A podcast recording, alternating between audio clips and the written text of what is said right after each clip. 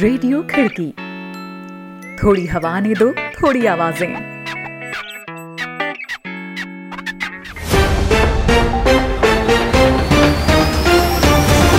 आज है 26 फरवरी, दिन शुक्रवार। खिड़की इंटरनेशनल बुलेटिन में अभिवादन स्वीकार करें शादाब हसन खान का। एक नज़र कार्यक्रम की खास खबरों पर।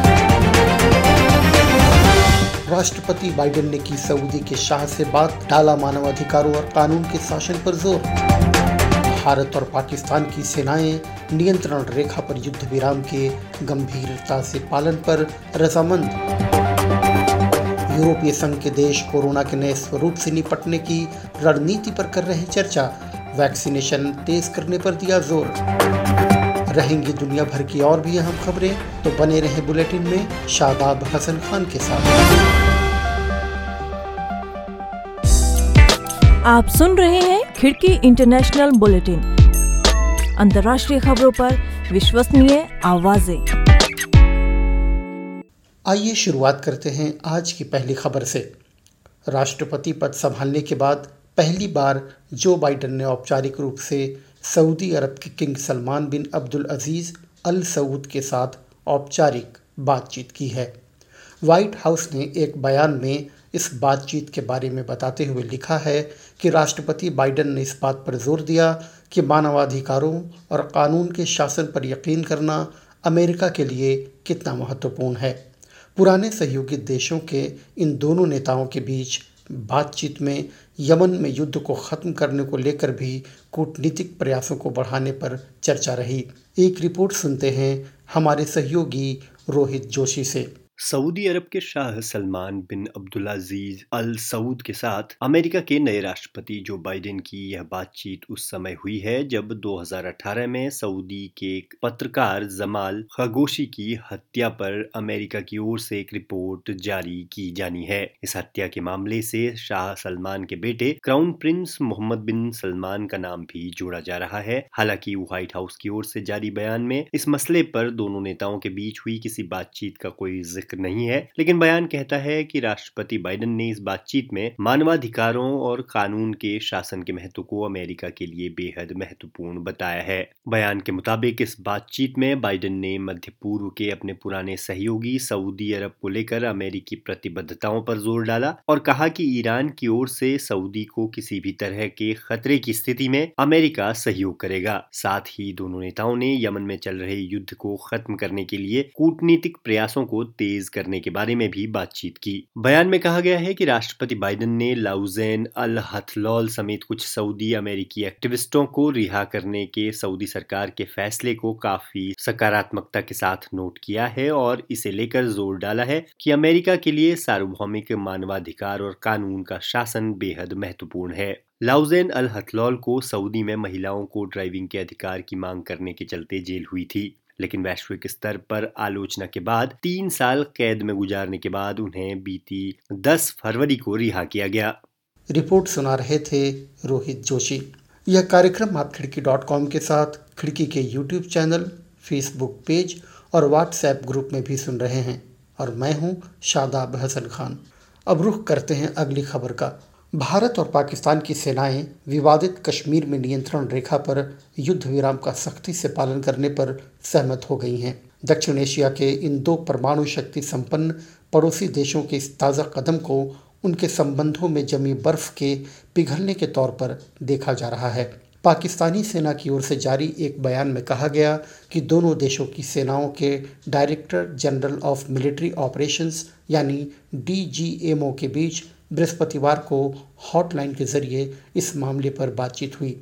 बयान के मुताबिक, दोनों पक्ष इस बात पर सहमत हुए हैं कि मुद्दों पर आपसी समझ और तमाम समझौतों के साथ ही युद्ध विराम का कड़ाई से पालन करेंगे और यह शुक्रवार से प्रभावी माना जाएगा। बताया जाता है कि यह बातचीत काफ़ी खुले और सद्भाव भरे माहौल में हुई है। गौरतलब है कि पाकिस्तान प्रशासित कश्मीर और भारत प्रशासित कश्मीर को बांटने वाली नियंत्रण रेखा पर युद्ध विराम का समझौता 2003 से ही प्रभावी है। लेकिन अक्सर दोनों तरफ़ से इसका उल्लंघन करने की घटनाएँ देखी जाती रही हैं। इसके नतीजे में दोनों तरफ़ सैनिकों और आम नागरिकों की जाने जाती रहती हैं। इधर यूरोपीय यूनियन के नेता कोरोना वायरस के नए प्रकार से निपटने की रणनीति बनाने के लिए चर्चा कर रहे हैं। वे टीकाकरण की गति बढ़ाना चाहते हैं और आने वाली गर्मियों के दौरान यूरोप में पर्यटन उद्योग को बढ़ावा भी देना चाहते हैं। इसी क्रम में जर्मन चांसलर एंजेला मर्केल ने कहा है कि यूरोपीय संघ को आने वाले वर्षों में कोरोना वायरस के नए प्रकार का टीकाकरण करने के लिए तैयार होना चाहिए। बृहस्पतिवार को यूरोपीय संघ के 27 देशों के नेता इस बात पर सहमत हुए हैं कि कोविड 19 के नए प्रकार के तेज़ी से पैर पसारने को ध्यान में रखते हुए सार्वजनिक जीवन में लोगों की खुली आवाजाही पर कड़ी बंदिशें लगाएँगे। वे नहीं चाहते कि पिछले वर्ष की तरह इस बार भी आर्थिक नुकसान उठाना पड़े। इसके अलावा फ्रांस के राष्ट्रपति इमेनुअल मैक्रों और इटली के नवनिर्वाचित प्रधानमंत्री मारियो दराघी ने भी अपने विचार रखे। अब अगली खबर म्यांमार में सेना के तख्ता पलट करने के बाद पूरी दुनिया में इसके खिलाफ आवाज़ें उठनी शुरू हो गई हैं। कई देश म्यांमार पर प्रतिबंध लगाने की चेतावनी भी दे चुके हैं। इसी क्रम में फेसबुक ने बृहस्पतिवार को बताया कि वह म्यांमार की सेना से जुड़े सभी खातों और उसके कब्जे वाली कंपनियों के विज्ञापनों पर रोक लगा रहा है। फेसबुक ने एक बयान में कहा कि वह म्यांमार में तख्ता पलट के बाद के हालात को आपातकाल समझता है और यह प्रतिबंध घातक हिंसा समेत तख्ता पलट के बाद हुई घटनाओं के मद्देनज़र लगाया गया है। फेसबुक सेना के नियंत्रण वाले मायावाडी टीवी और सरकारी टीवी प्रसारक एम आर टीवी समेत सेना से जुड़े कई खाते को पहले ही प्रतिबंधित कर चुकी है। फेसबुक के मालिकाना हक वाले इंस्टाग्राम ने भी यह प्रतिबंध लगाया है। फेसबुक और अन्य सोशल मीडिया मंचों को 2017 में काफ़ी आलोचनाओं का शिकार होना पड़ा था। उस समय मानवाधिकार समूहों ने आरोप लगाया था कि उसने म्यांमार के मुस्लिम रोहिंग्या अल्पसंख्यकों के खिलाफ नफरत पैदा करने वाली सामग्रियों को रोकने के लिए पर्याप्त कदम नहीं उठाए। वहीं अमेरिकी हाउस ऑफ़ रिप्रेजेंटेटिव ने एक कानून पारित कर दिया है, जो कि एलजीबीटी समुदाय के लोगों से किसी भी किस्म के भेदभाव के खिलाफ है। इक्वालिटी एक्ट नाम के इस कानून को 2019 में भी डेमोक्रेट्स के बहुमत वाले हाउस ऑफ़ रिप्रेजेंटेटिव्स में पास किया गया था। लेकिन तब अमेरिकी सीनेट में रिपब्लिकन सांसदों ने इसे खारिज कर दिया था। अब भी इस कानून के सीनेट से पास होने में संशय बरकरार है। यह कानून देश के लिबरल्स और कंजर्वेटिव्स के बीच विचारधाराओं की लड़ाई से जुड़ा कानून है। जहाँ लिबरल्स इसे बुनियादी मानवाधिकार समझते हैं, वहीं कंजर्वेटिव्स की राय है कि यह धार्मिक स्वतंत्रता का उल्लंघन करता है। अमेरिकी सुप्रीम कोर्ट ने 2020 में एलजीबीटी समुदाय के अधिकारों की रक्षा करते हुए एक महत्वपूर्ण फैसला दिया था। डेमोक्रेट्स की ओर से पेश किए गए इस कानून में कोर्ट के उसी फैसले को विस्तार दिया गया है। अब चलते चलते एक और खबर पर नज़र संयुक्त राष्ट्र की शरणार्थी एजेंसी ने कहा है कि भारतीय तटरक्षक बल अंडमान सागर में उन रोहिंग्या शरणार्थियों की नौका की तलाश में मदद कर रहा है, जिनके बारे में माना जा रहा है कि वे सागर में भटक गए हैं और वे कई दिनों से भूखे प्यासे हैं। नौका दो सप्ताह पहले बांग्लादेश से रवाना हुई थी और इसके बाद यह सागर में खराब हो गई। संयुक्त राष्ट्र और मानवाधिकार समूहों ने बताया कि नौका पर सवार करीब नब्बे शरणार्थियों की हालत बेहद ख़राब है। उनके परिवारों को आशंका है कि उनमें से कई की मौत भी हो चुकी है।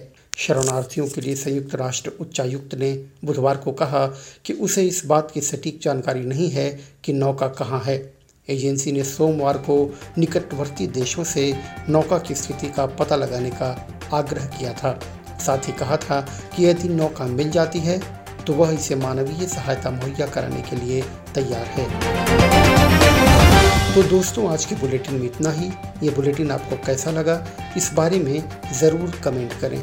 आप जिस भी प्लेटफॉर्म पर खिड़की को सुन रहे हैं, लाइक और शेयर करना ना भूलें। खिड़की के यूट्यूब चैनल को भी सब्सक्राइब करें और बेल आइकन टैप कर लें ताकि हर अपडेट आपको मिलती रहे। अभी के लिए शादाब को दीजिए अनुमति। कल फिर होगी मुलाकात। आप जहाँ चाहें हमें सुन सकते हैं। खिड़की डॉट कॉम के साथ ही खिड़की के यूट्यूब चैनल और फेसबुक पेज पर भी नमस्कार।